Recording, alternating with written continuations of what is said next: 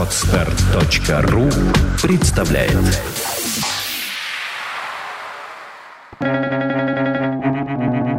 Свободное радио Компьюлента. Когда сделанное нам добро не трогает нашего сердца, оно задевает и раздражает наше тщеславие. Эмиль Жерарден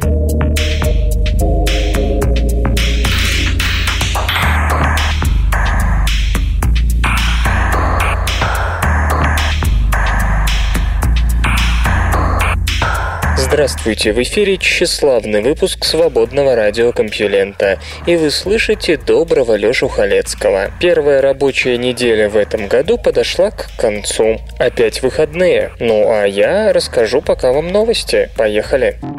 Наука и техника. Хаббл зарегистрировал сверхновую типа 1А, вспыхнувшую более 9 миллиардов лет назад.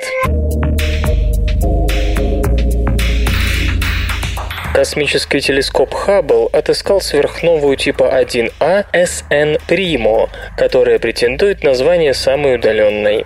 Поскольку вспышки типа 1А используются при измерении космологических расстояний, ученые заинтересованы в том, чтобы найти как можно больше примеров таких сверхновых, находящихся вдалеке от Земли. Практически все известные вспышки, случившиеся на большом красном смещении Z большим 80, но меньше полутора, зарегистрировал Хаббл, причем наблюдения выполнялись с помощью его камеры ACS. Рекордная величина смещения Z, приблизительно равная 1,7, была определена у сверхновой SN 1997FF. Однако этот результат пока не подтвержден данными спектроскопического наблюдения самой SN 1997F или галактики, в которой она находится. Когда на Хаббле установили камеру WFC-3 с ее инфракрасным детектором, астрономы получили возможность отслеживать сверхновые типа 1А, имеющие Z больше полутора. На использование именно этого детектора ориентирован стартовавший в 2010-м трехлетний проект Candles plus Clash, участники которого нашли SN Primo. Высокие значения Z вынуждают нас переходить в инфракрасную область, и работа в ней еще только начинается замечает руководитель проекта Адам Рис, недавно получивший Нобелевскую премию по физике. Обнаружение SN Primo просто показало, что WFC3 нам вполне подходит. Вспышка SN Primo, которая попадает в хорошо изученную область неба, называемую Hubble Ultra Deep Field, была отмечена на снимках, сделанных 10 октября 2010 года. Через некоторое время астрономы провели дополнительные спектроскопические наблюдения сверхновой и ее галактики, задействовав спектрограф X-Shooter очень большого телескопа и гризму той же WFC-3. В результате выяснилось, что SN Primo совершенно точно находится на красном смещении Z равном 1,55. Иначе говоря, взрыв, последствия которого мы видим, произошел более 9 миллиардов лет назад. Конечно, эта сверхновая чуть уступает SN 1997 FF по величине величине z, но она все равно становится самой удаленной из тех, что были исследованы спектроскопическими методами. По словам авторов работы, в проекте Candles plus Clash должны свободно регистрироваться сверхновые типа 1А с красными смещениями до z приблизительно равным 2. Если это действительно так, в ближайшем будущем ученые смогут выяснить, как часто подобные вспышки происходили в молодой Вселенной. Английский язык наполнен радостью. В англосаксонской журналистике есть такая поговорка «If it bleeds, it leads». Понимать это следует так. Новости о кровавых событиях идут первыми. Исходя из этого, логично предположить, что подшивка какой-нибудь типичной американской газеты в среднем содержит больше слов из разряда «война», «похороны», «рак», «убийство», чем «любовь», «мир» или «герой». То же самое с Твиттером. Люди, кажется, должны посвящать больше сообщений неудачному дню, кофе, прерванной дружбе и омерзительным телесериалам. Действительно, исследование, проведенное Питером Дотсоном и его коллегами из Вермонтского университета и опубликованное в конце прошлого года, показало, что если судить по Твиттеру, настроение англоязычного мира за последние два года упало. И вот та же группа специалистов представила новые данные. Они говорят, что в английском языке заключен мощный положительный заряд, несмотря на грусть его носителей. Ученые проделали ошеломительную работу, учли миллиарды слов, опубликованные в Нью-Йорк Таймс за 20 последних лет, а также в книгах, оцифрованных проектом Google Books. Самое раннее увидело свет в 1520 году. Плюс в Твиттере. Все это замайонезили текстом популярных песен последнего полувека. Все четыре источника дали практически одинаковые результаты. Слова с положительными коннотациями встречаются чаще, причем их больше и среди пяти тысяч самых употребительных слов, и среди менее обиходных.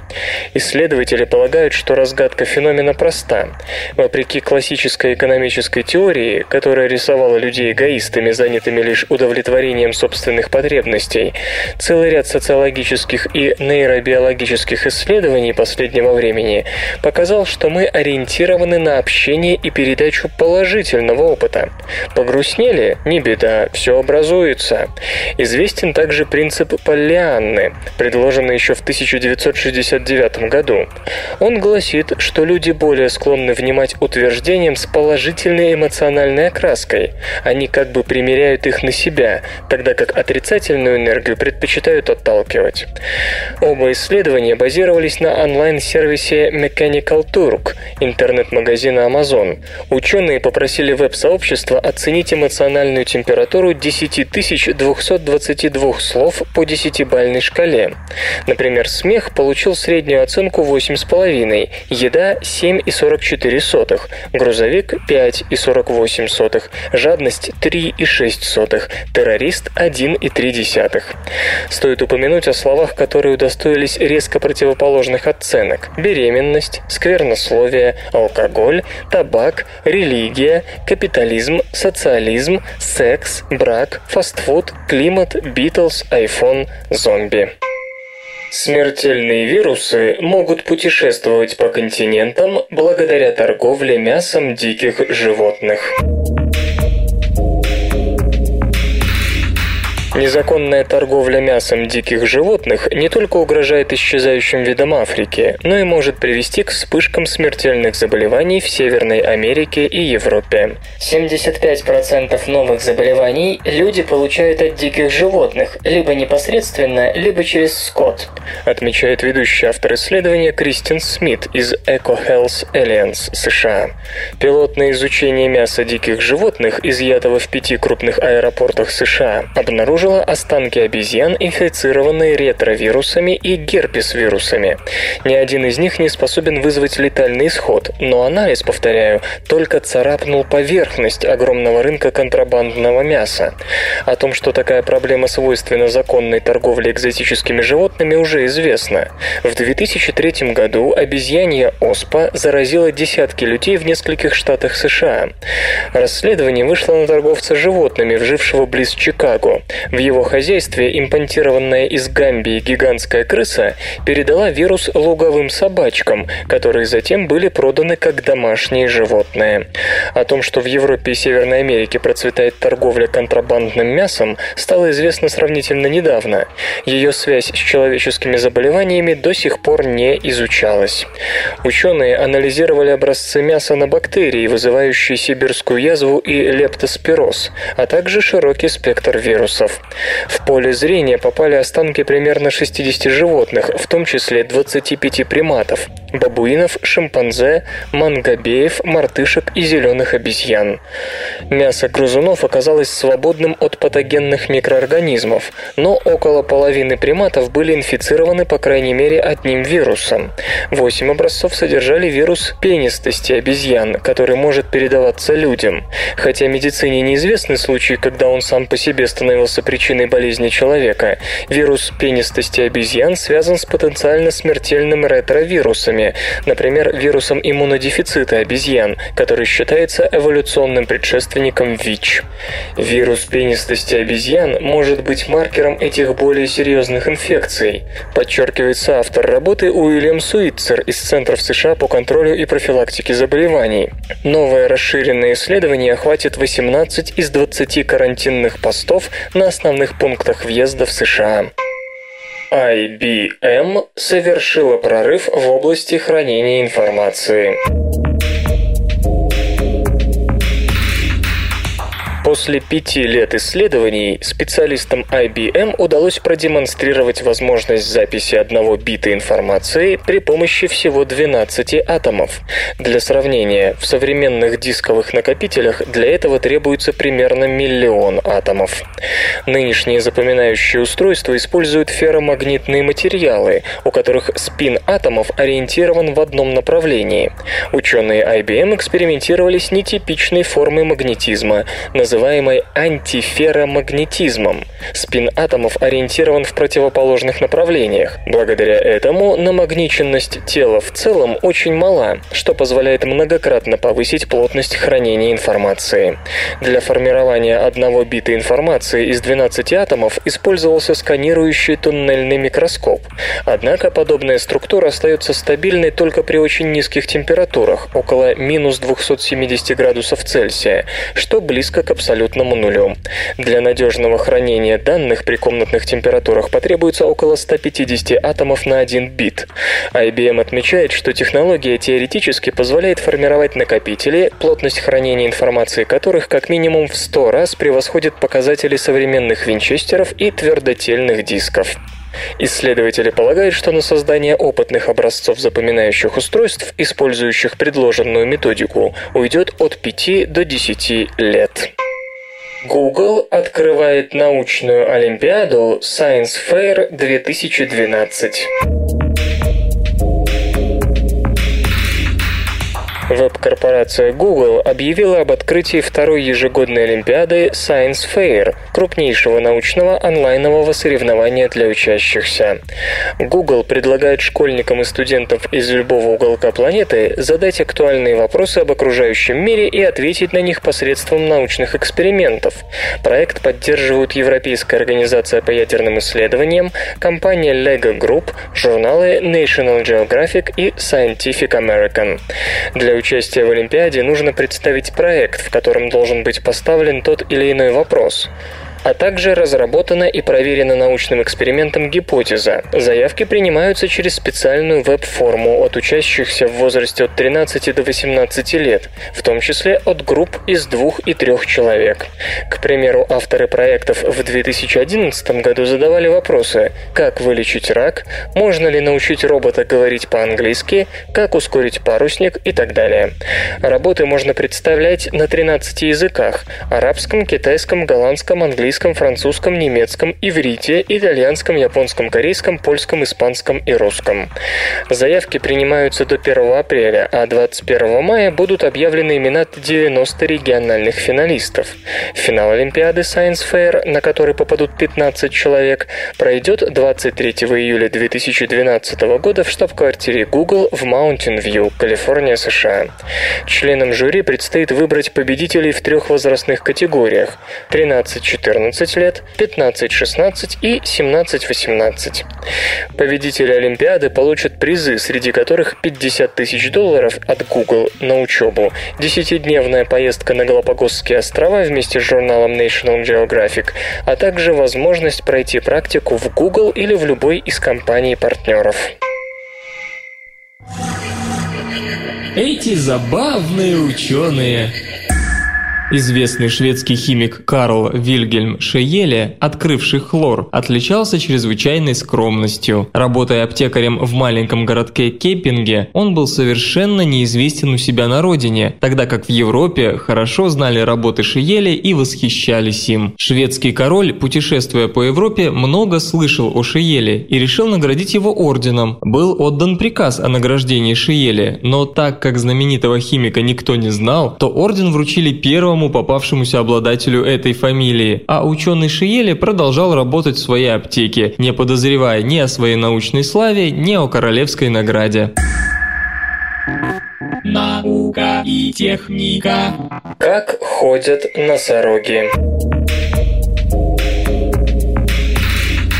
Несмотря на огромный вес, носороги эффективно распределяют его при ходьбе. Максимальное давление, приходящееся на пальцы и стопу животного, сравнимо с тем, которое действует на стопу идущего человека.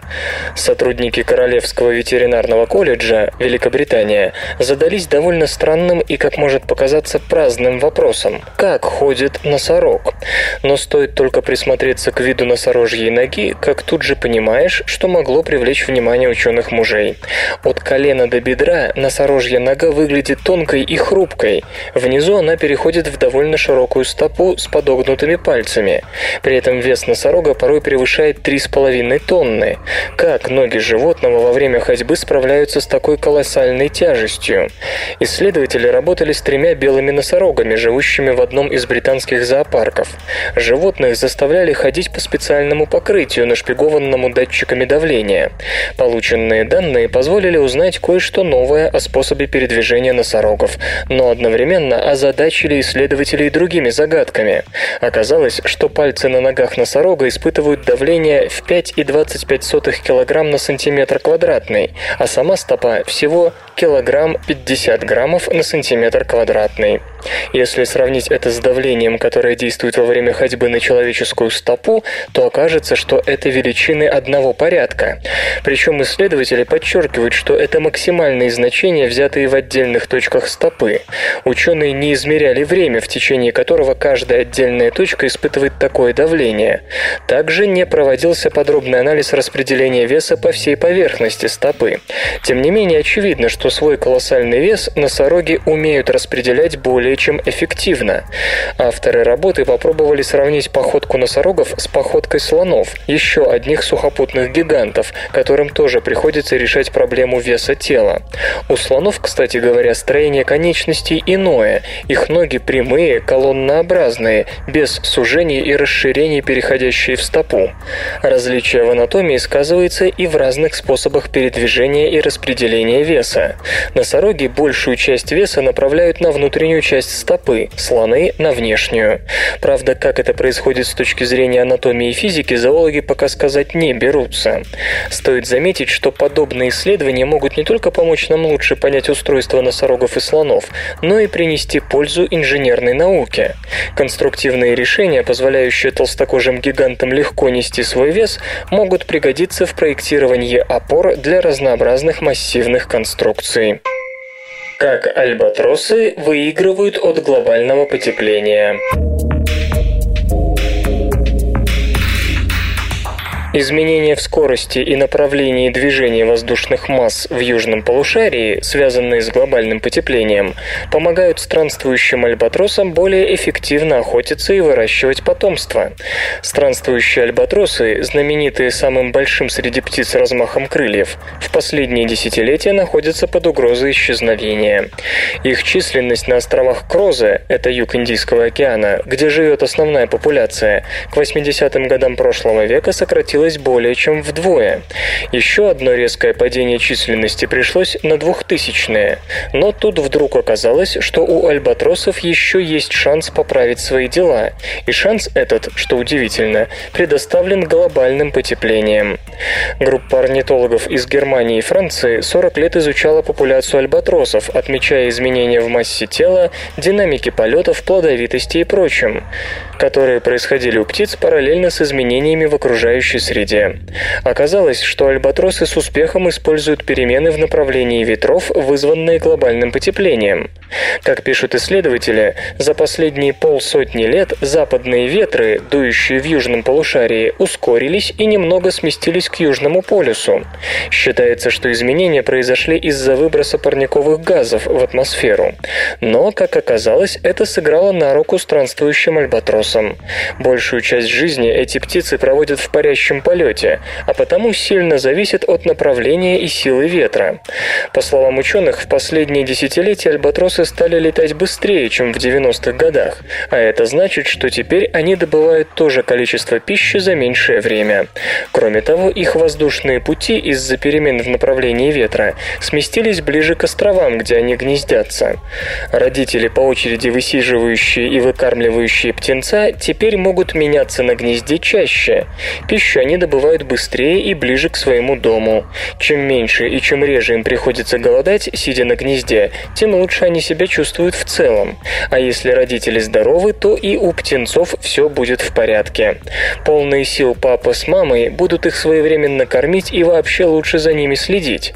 Исследователи отмечают, что за последние 20 лет самцы и самки альбатросов заметно набрали вес, и это позволяет им путешествовать в более ветренных районах. Наконец, смещение воздушных течений к югу развело птиц с рыболовецкими судами, занятыми добычей тунца. Теперь альбатросы куда реже запутываются и гибнут в сетях. Словом, благодаря глобальному потеплению альбатросы получили шанс восстановить свою численность. Но с этим нужно поторопиться. Если парниковые процессы не остановятся, то скорость ветров будет увеличиваться и впредь, а также смещаться дальше к югу. А к подобному развитию событий альбатросы вряд ли сумеют приспособиться. Определены самые экономически эффективные методы борьбы с глобальным потеплением. Дрю Шиндл из Центра космических полетов имени Годдарда и Колумбийского университета США и ее коллеги из шести стран определили 14 мер по сокращению содержания озона и черного углерода в атмосфере, которые не только эффективны, но и экономически рентабельны. Нечто подобное следовало сделать давно. Если ученый говорит, что надо снижать выбросы, это никого не волнует. Если эксперт поясняет, что эти меры позволят спасти миллионы жизней, новость новость попадает в газеты. Если же специалист добавляет, что из борьбы с загрязнением воздуха и глобальным потеплением можно извлечь прибыль, появляется шанс на то, что сильные миры зашевелятся и дело сдвинется с мертвой точки. В центре внимания большинства исследований, посвященных изменению климата, всегда был углекислый газ. Действительно, это один из наиболее эффективных парниковых газов из-за его способности пребывать в атмосфере очень долго. Озон и сажа не могут могут с ним сравниться по этому показателю, но они не только вызывают потепление, но и загрязняют воздух, оказывая негативное воздействие как на здоровье человека, так и на производительность сельского хозяйства. Поскольку они задерживаются в атмосфере лишь на несколько недель, борьба с ними должна дать быстрый эффект. Авторы начали с оценки существующих технологий, которые улучшают качество воздуха, и ранжировали их согласно влиянию на изменение климата. Обнаружилось, что 14 самых эффективных мер из 400 способны дать около 90% результата, которого можно достигнуть с помощью всех мер вместе взятых. Из этих 14 половина нацелена на метан, предшественник озона. Технологии охватывают добычу угля, нефти и газа, дальнюю транспортировку газа, бытовые отходы и свалки, сточные воды, навоз и рисовые поля. Остальные семь направлены на борьбу с сажей через устранение неполного сгорания топлива при нехватке нехватки кислорода. Подобным изъяном страдают автомобили с дизельным двигателем, сушилки биомассы, печи для обжига кирпича и коксовые печи. Черный углерод может также стать мишенью нормативов, запрещающих сжигание сельскохозяйственных отходов и транспортные средства с высоким уровнем выбросов, а также политики, направленные на распространение современных методов приготовления пищи и обогрева. Климатическая модель показала, что эти меры к 2030 году снизит предсказанное глобальное потепление примерно на полградуса по Цельсию, ограничив рост всего 1,2 градусов по сравнению со средней температурой 1890-1910 годов. Считается, что потепление не должно выйти за пределы 2 градусов. Для этого, поясняют авторы, надо сокращать выбросы комплексно, не только углекислого газа, но и метана с сажей. В дополнение к снижению потенциала глобального потепления, уменьшение концентрации озона и технического углерода в тропосфере улучшит урожайность, в том числе пшеницы, риса, кукурузы и сои, и сократит смертность из-за грязного воздуха. Расчеты авторов показали, что к 2030 году можно будет ежегодно спасать приблизительно 53 миллиона тонн сельхозпродукции на почти 8 миллиардов 200 миллионов долларов и от 700 тысяч до 4 миллионов 700 тысяч жизней. Эти меры также приведут к улучшению качества воздуха в помещениях. Этот момент сложнее рассчитать из-за ограниченных данных. Авторы полагают, что только в Индии и Китае это убережет 373 тысячи человек в год. Стоит отметить, что исследователи не учли дальнейшие выгоды для сельского хозяйства в результате борьбы с потеплением, сконцентрировавшись на оценке прямого результата. Теперь о стоимости всего этого. К 2030-му выбросы метана могут быть сокращены на 110 терраграмм с затратами ниже 1500 долларов за тонну. Если же поставить более скромную цель 90 терраграмм, то цена вопроса упадет до 250 долларов на тонну. Экономическая выгода составит от 1100 долларов до 5000 за тонну. Улучшения относительно сажи, в основном касающиеся печей для обжига кирпича и печей полного сгорания, приведут к чистой экономии за счет банального повышения эффективности. Законы о выбросах транспортных средств и сжигании агроотходов и вовсе потребуют не реальных денег, а политического капитала. Общая отдача в этом направлении составит примерно 5 триллионов 400 миллиардов долларов, главным образом из-за снижения расходов на здравоохранение. Наконец, авторы определили регионы, которые выиграют больше всех. Меры по сдерживанию потепления почти равномерно скажутся на всей планете, но центральные и северные районы Азии, Южная Африка и Средиземноморье скажут особенно большое спасибо. Выгоду по большей части даст увеличение альбедо снежного покрова и пустынь из-за снижения уровня сажи. В результате развивающиеся страны Азии и Африки больше других регионов снизят преждевременную смертность.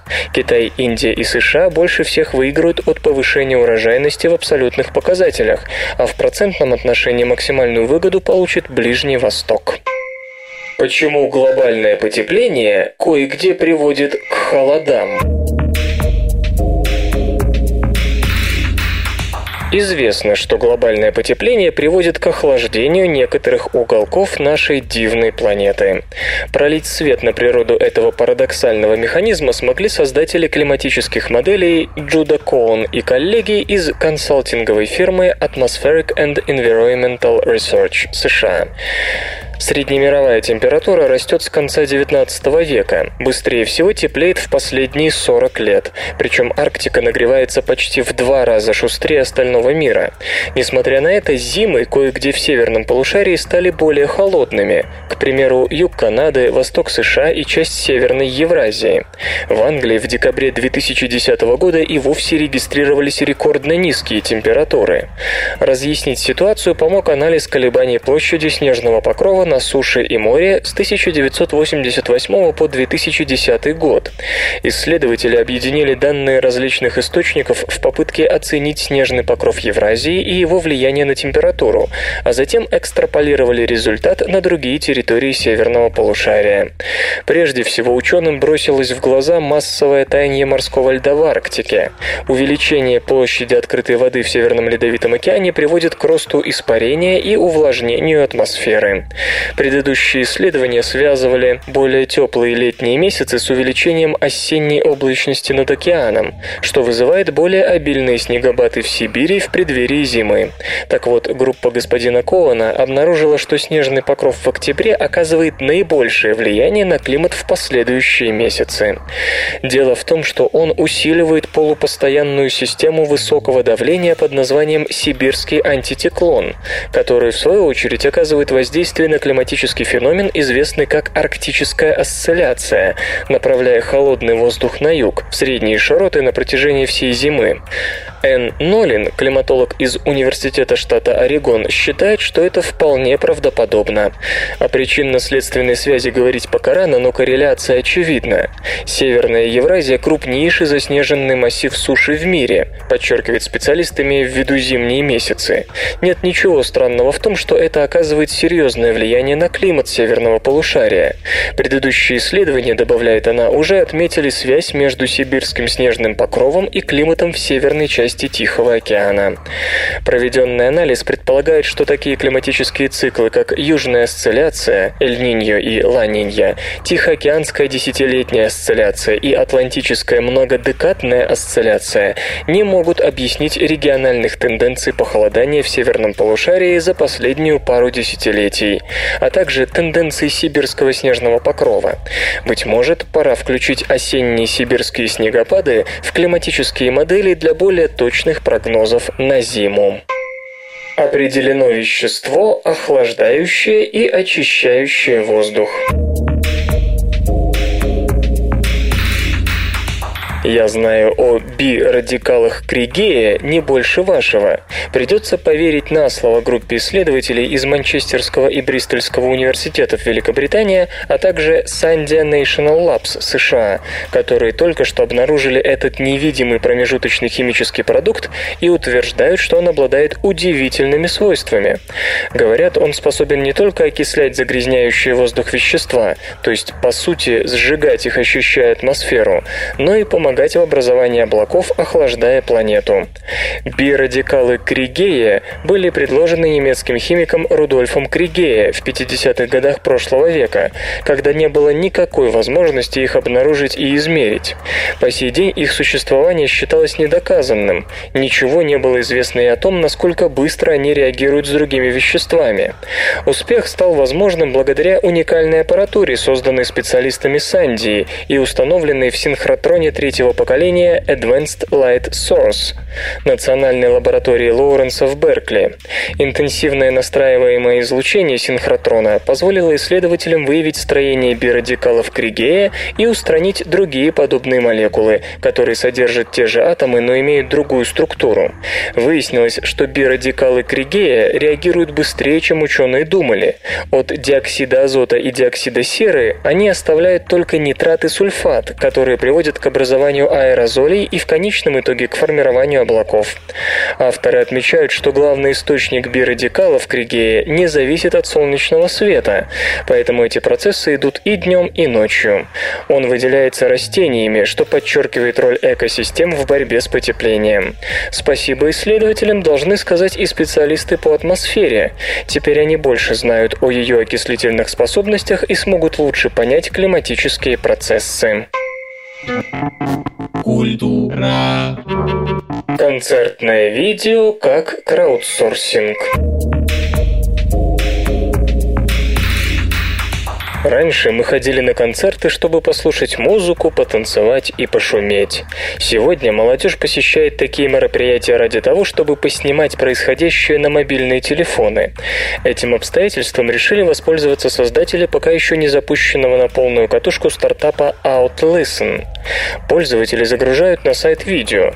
Если накапливается достаточно материала, посвященного тому или иному концерту, администраторы монтируют полноценный фильм, синхронизируя аудио аудио и связываясь с исполнителем.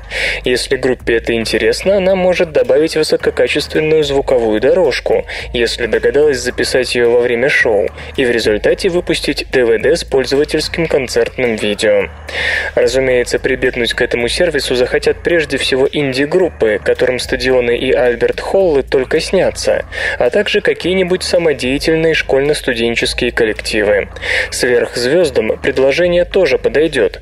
Если во время концерта подключить устройство звукозаписи непосредственно к пульту звукорежиссера, запись будет принадлежать самой группе, а не лейблу. Единственные, кому придется сделать отчисление, это авторы песен и издатель фильма. Нечто подобное уже делалось. Принципиально новый шаг в этой затее – высококачественный звук. Отсюда же и потенциальный минус. Пользователи могут накопить достаточно материала, а потом выяснится, что группа не стала записывать концерт. Игры, игры, игры, игры. Объявлены финалисты Independent Games Festival 2012. Каждый год в начале весны в Сан-Франциско проходит конференция разработчиков игр, по итогам которой в том числе награждаются лучшие независимые девелоперы планеты в рамках фестиваля независимых игр. В 2012-м конференция пройдет с 5 по 9 марта.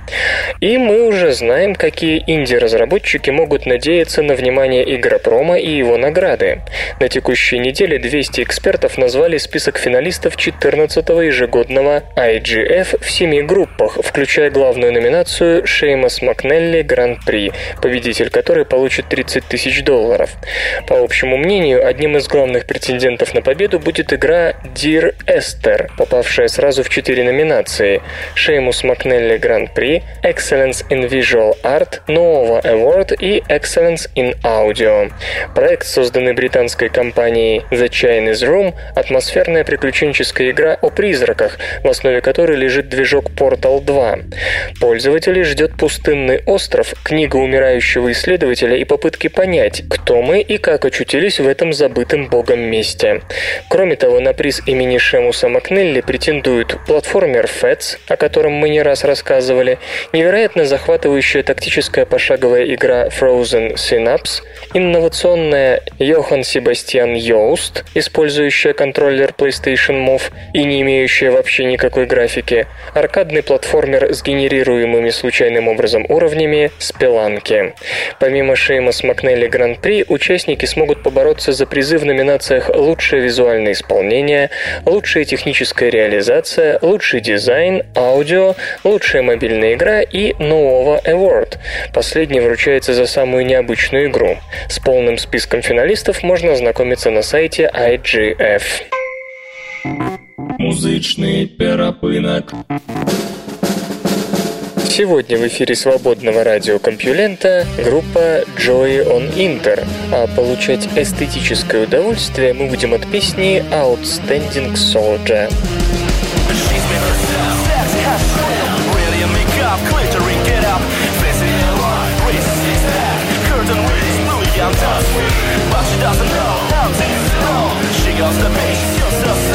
Her juvenility,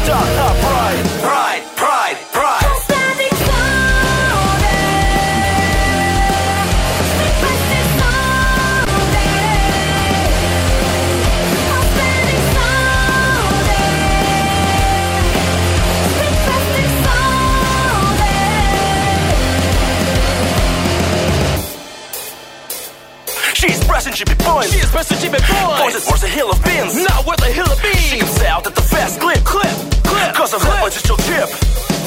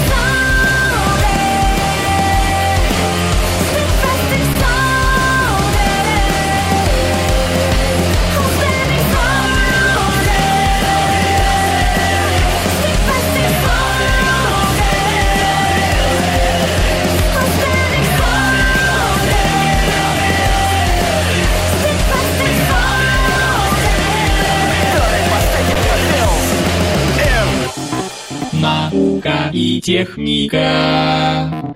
Пентагон может взять на вооружение плавающий Бэтмобиль. У американских военных уже есть беспилотник, напоминающий крыло летучей мыши, и чудо-пояс в Бэтмен-стиле. Оставалось только пересадить ВМФ на какие-нибудь бэтменовские корабли. Ну что же, следует признать, если бы Темный рыцарь решил заняться пиратами или разобраться с Ираном, он выбрал бы именно Ghost, сверхлодку, разработанную корпорацией Juliet Marine Systems. Конструкторы классифицируют корабль как средство для проведения внезапных атак. В мирное время он пригодится, к примеру, для оперативного снабжения нефтяных платформ, расположенных далеко от берега. Детали скудны. Компания утверждает, что «Призрак» способен нести сотни и сотни килограммов вооружения, в том числе торпеды Марк-48. Но это пока только обещание. Ушлым журналистам стало известно, что фирма еще не определилась с ходовой частью. Скорее всего, ее упрячут внутрь, чтобы не увеличивать площадь отражения в угоду вражеским радарам. Так что оружию придется потесниться. Изобретатели уверяют также, что призрак воспользуется технологией суперкавитации. Дабы снизить трение воды о корпус, он будет двигаться в своеобразном воздушном мешке, что позволит ему развивать чудовищную скорость. Сверхскоростной беспилотный корабль пытаются изобрести не первый год. В 2006 ВМФ США взялся за испытание модели М-80 Styletto с двойным корпусом в виде литеры М. Разработку постигла неудача. Прототип успел погоняться за наркодиллерами у берегов Флориды, но плохо показал себя при навигации в бурном море и подключении к военной сети. Juliet Marine Systems не исключает, что призрак может попасть в частные руки, разумеется, не в военных целях. Apple патентует жестовый 3D-интерфейс. Компания Apple подала в Управление США по патентам и торговым маркам патентную заявку на визуальное окружение на основе сенсоров. Речь идет о реализации трехмерного виртуального пространства не на дисплее портативных устройств взаимодействовать с которым пользователи смогут при помощи жестов, не прикасаясь к сенсорной панели. Такой подход, по мнению Apple, упростит навигацию в 3D-режиме на экранах небольшого размера. Отмечается, что технология предусматривает использование встроенных сенсоров для определения ориентации гаджета в пространстве и его положения по отношению к пользователю. Кроме того, планируется задействовать специальную базу интерфейсных жестов. Предполагается, что в перспективе система сможет найти применение в планшетных компьютерах и смартфонах. Впрочем, о сроках практической реализации идеи не сообщается. В 2011 году Apple зарегистрировала в США почти 680 патентов. Испытан наноразмерный детектор звука. Германские физики из Мюнхенского университета Людвига Максимилиана сконструировали наноразмерный детектор звуковых волн, намного превосходящий по чувствительности человеческое ухо. Основой детектора стала одиночная золотая 60-нанометровая частица, захваченная в ловушку, которая построена по схеме оптического пинцета.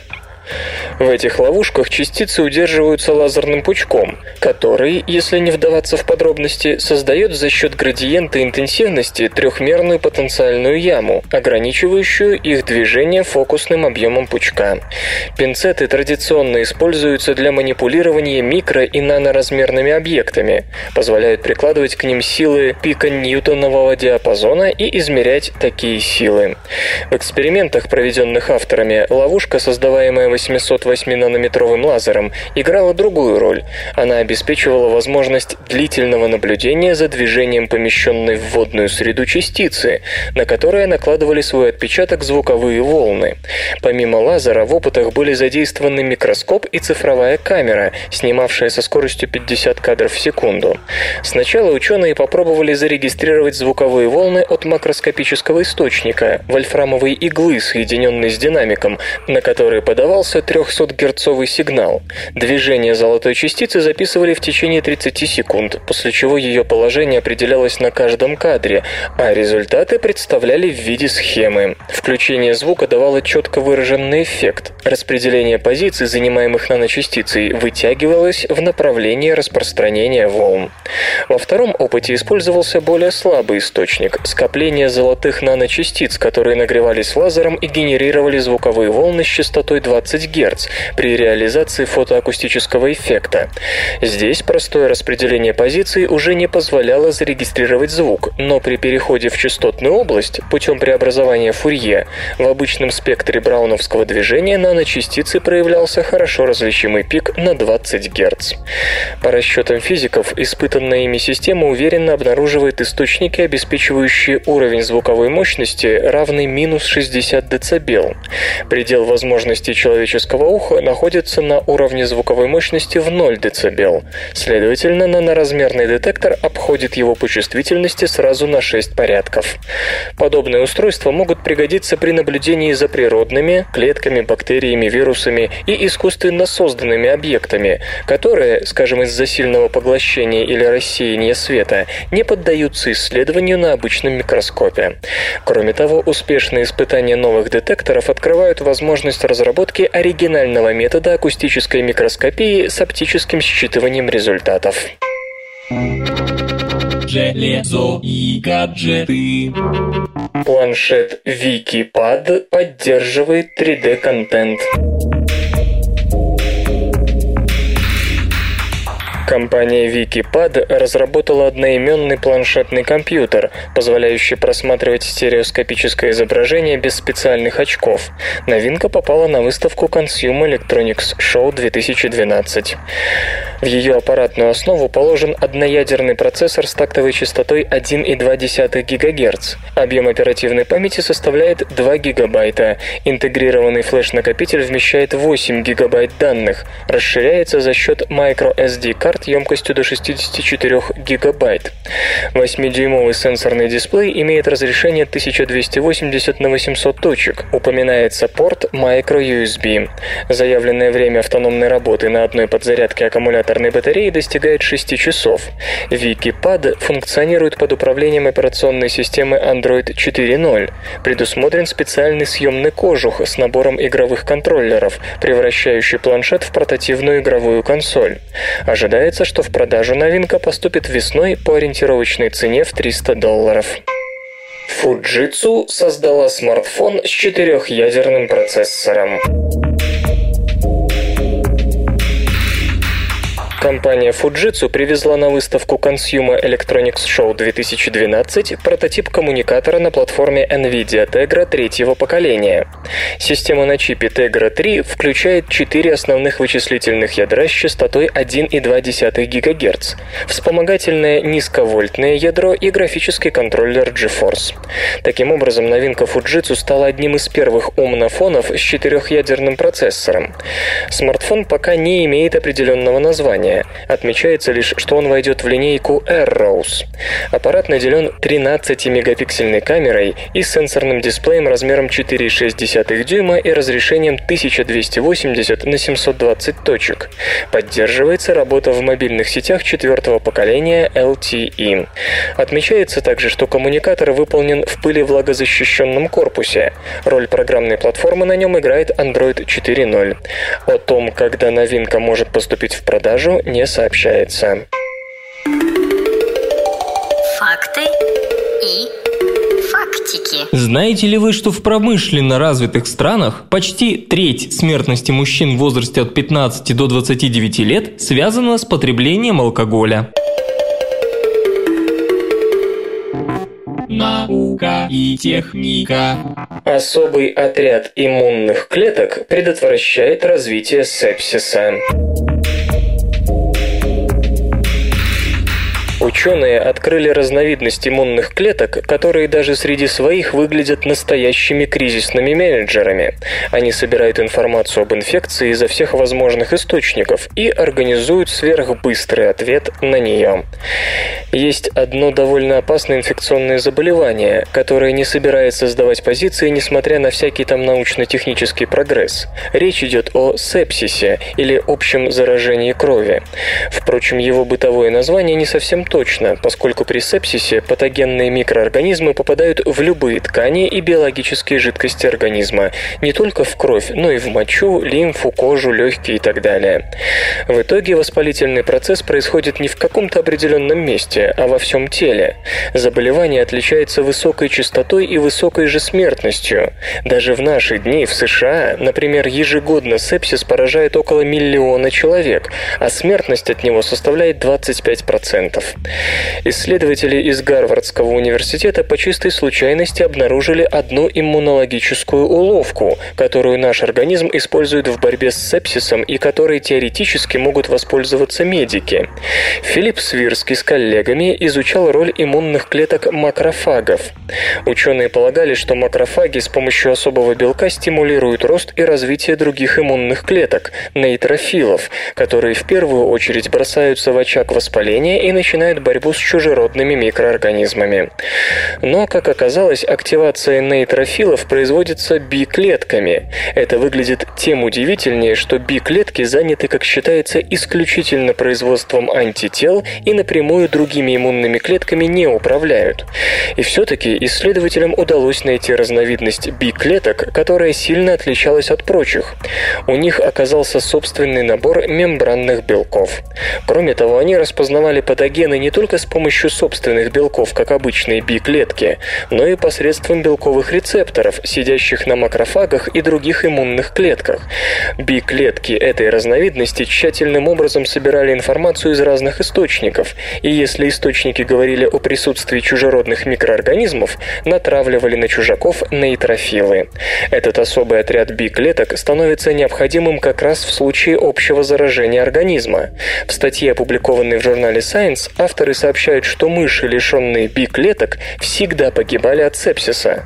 Напротив, животные с этими клетками выживали в 40% случаев. Данные о роли би-клеток в обуздании сепсиса уже появлялись, но не было понятно, как би-клетки умудряются вмешиваться не в свое дело. Теперь исследователям удалось обнаружить среди них вот такой специальный отряд быстрого реагирования. Обычно эти клетки обитают в выстилке брюшной полости, но при появлении общей инфекции спешат в селезенку, где активируют другие иммунные клетки.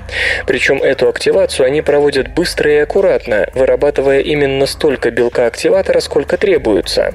Такая аккуратность иммунной реакции, по словам исследователей, в случае сепсиса особенно важна, поскольку слишком бурный ответ приведет к множественной блокировке кровеносных сосудов, и иммунитет сыграет против своего хозяина. То, что би-клетки, занятые обычно в производстве антител, вмешиваются в работу клеток пожирателей, любопытно само по себе. С практической же точки зрения эти результаты могут стать основой для создания новых методов лечения сепсиса. Например, в виде инъекций больным таких би-клеток особого назначения. Очевидно, что они реагируют далеко не на всякое вторжение, и в дальнейшем ученые хотят в подробностях выяснить, какие именно патогены вызывают реакцию этой особо бдительной разновидности биклеток. Сверхдозы опиатов избавляют от хронической боли. Оказывается, для полного избавления от повторяющихся болей достаточно резко увеличить дозу опиата-анальгетика. Это перезагрузит болевые нервы и избавит от ложных болевых ощущений.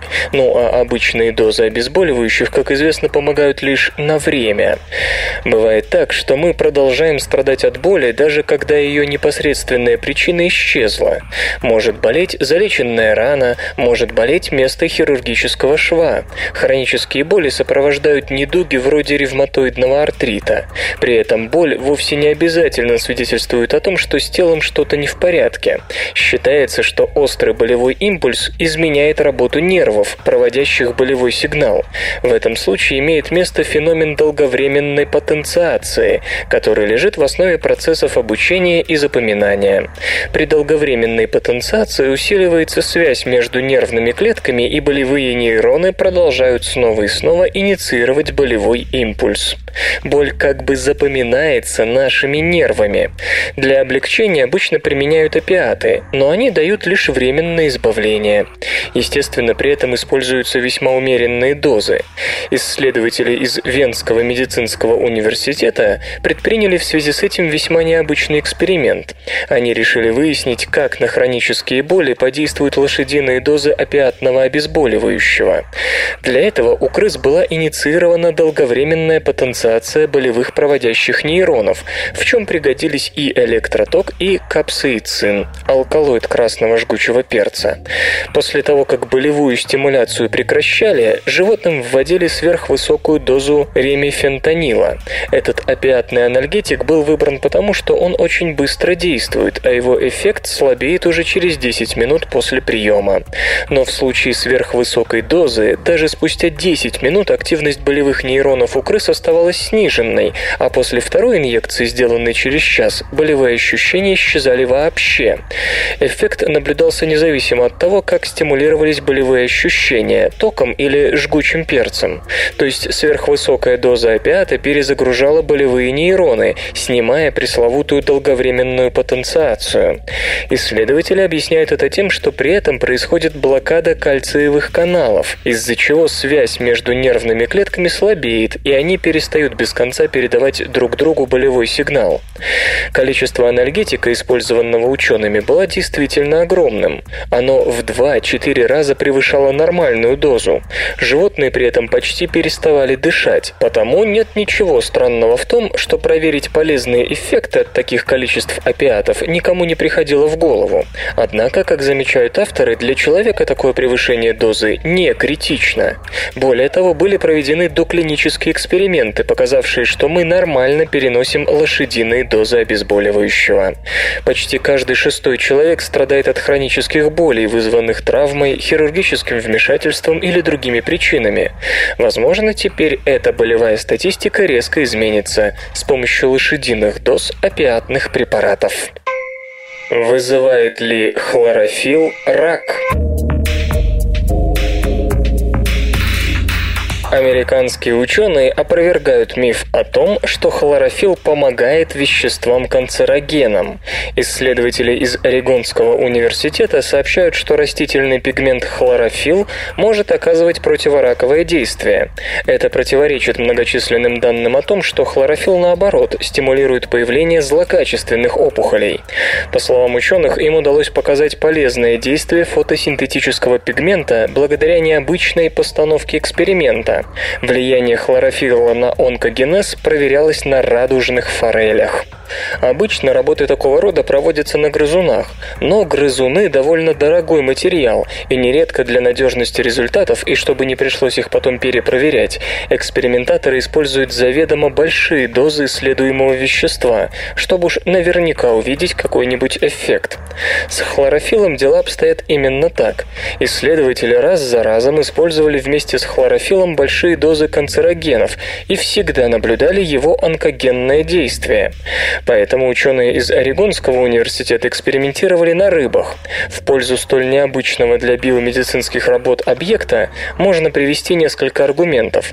Во-первых, рыбы не в пример дешевле грызунов. Во-вторых, как ни странно, организмы грызунов и рыб во многом ведут себя одинаково. В общем, вместо нескольких десятков мышей для проверки онкогенности хлорофилла использовались свыше 12 тысяч радужных форелей. Это позволило проанализировать действие намного больше широкого диапазона концентрации пигмента. Сначала исследователи давали рыбам некий канцероген вместе с умеренным количеством хлорофила. Оказалось, что небольшие концентрации пигмента снижают вероятность развития рака печени на 29-64%, а рак желудка на 24-45%. Если же количество канцерогена зашкаливало, хлорофилл начинал не мешать, а помогать ему, и вероятность развития опухолей возрастала. В статье, опубликованной в журнале Food and Chemical Toxicology, авторы рассказывают о механизме антионкогенного действия пигмента. Он просто связывает канцероген в желудочно-кишечном тракте, мешая его всасыванию. Исследователи подчеркивают, что в повседневной жизни ни грызуны, ни рыбы, ни человек не сталкиваются с ударными дозами канцерогенов, которые порой используются в лабораторных экспериментах. А это значит, что хлорофилл, который мы потребляем вместе с пищей, не только не вредит здоровью, но и вполне эффективно защищает нас от тех умеренных доз канцерогенов, которые в действительности поступают в наш организм. Полученные результаты не только реабилитируют хлорофилл, но и заставляют задуматься о реальности целого ряда данных, добытых в экспериментах на старых добрых лабораторных грызунах. Виноград может спасти от возрастной макулярной дегенерации. В Фортхэмском университете обнаружили, что виноград может замедлять или даже предотвращать наступление возрастной дегенерации желтого пятна, хронического дистрофического процесса, которым страдают миллионы пожилых по всему миру. Защитный эффект винограда обеспечивается его противоокислительным действием. Ученые сравнивали влияние богатого антиоксидантами рациона на зрение, используя мышей, склонных к возникновению повреждений сетчатки в пожилом возрасте. Грызунов держали либо на диете с виноградом, либо на диете с каротиноидом люциином, либо на обычном питании.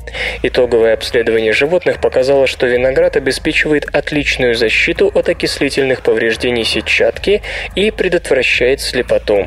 Люциин тоже эффективен, но виноград куда более действенен. По словам руководителя исследования Сильвии Финнеман, результаты подтверждают, что возрастная потеря зрения – следствие кумулятивных окислительных зрительных повреждений. Сохранить здоровье сетчатки и ее функции можно, но тогда на протяжении всей жизни нужно употреблять продукты, богатые природными антиоксидантами, к примеру, такими, что содержатся в винограде. Возрастная макулярная дегенерация – хронический дистрофический процесс с поражением хориокапиллярного слоя и светочувствительных нервных клеток в области желтого пятна, которое находится в центре сетчатки глаза. Заболевание сопровождается потерей зрения и возникает в основном после 50 лет. Острота зрения снижается из-за того, что отмирают фоторецепторы, ответственные за восприятие изображения. В конечном итоге этот неизлечимый пока недуг может привести к почти полной потере зрения. Название болезни произошло от латинского слова «макула» – «пятно». Сладкая газировка провоцирует диабет и сердечно-сосудистые заболевания. Если вы каждый день выпиваете по литру обычной сладкой газировки, знайте, это увеличивает количество жировых отложений на печени и в мышцах, окружающих органы в брюшной полости. К такому выводу пришли специалисты, практикующие в больнице при университете Орхуса, Дания. О связи между потреблением шипучки с сахарозой и развитием ожирения, диабета и сердечно-сосудистых недугов известно давно. Однако предыдущие исследования не демонстрировали прямой зависимости зависимости между газировкой и подобными расстройствами здоровья. Эксперимент с участием беспримерно мужественных добровольцев длился 6 месяцев. Каждый день подопытные выпивали по литру одного из четырех напитков – кока-колы, обезжиренного молока, диетической колы и обычной воды. В итоге выяснилось, что у пристрастившихся к кока-коле в печени и мышечной ткани было в два раза больше жира, чем у тех, кто предпочитал три прочих напитка. У этой группы испытуемых также были выявлены обилие жира в брюшной полости и повышенная концентрация холестерина и триглицерида в крови. Все эти изменения увеличивают риск возникновения диабета и сердечно-сосудистых хворей. Любопытно, что обезжиренное молоко, по энергетической ценности не уступающее напиткам с сахарозой, не увеличивает содержание жира в печени, мышцах брюшной полости и крови, а подслащенная аспартамом кола лайт имела такой же жировой эффект эффект, как вода. Вывод предельно ясен. Чтобы избежать диабета и сердечно-сосудистых заболеваний, нужно отказаться от напитков с сахарозой. При рассмотрении результатов исследования следует также помнить, что молодые мужчины в США потребляют ежедневно в среднем по литру 800 мг сладкой газировки, а среднестатистический американец по пол-литра в день. Свободное радио Компьюлента.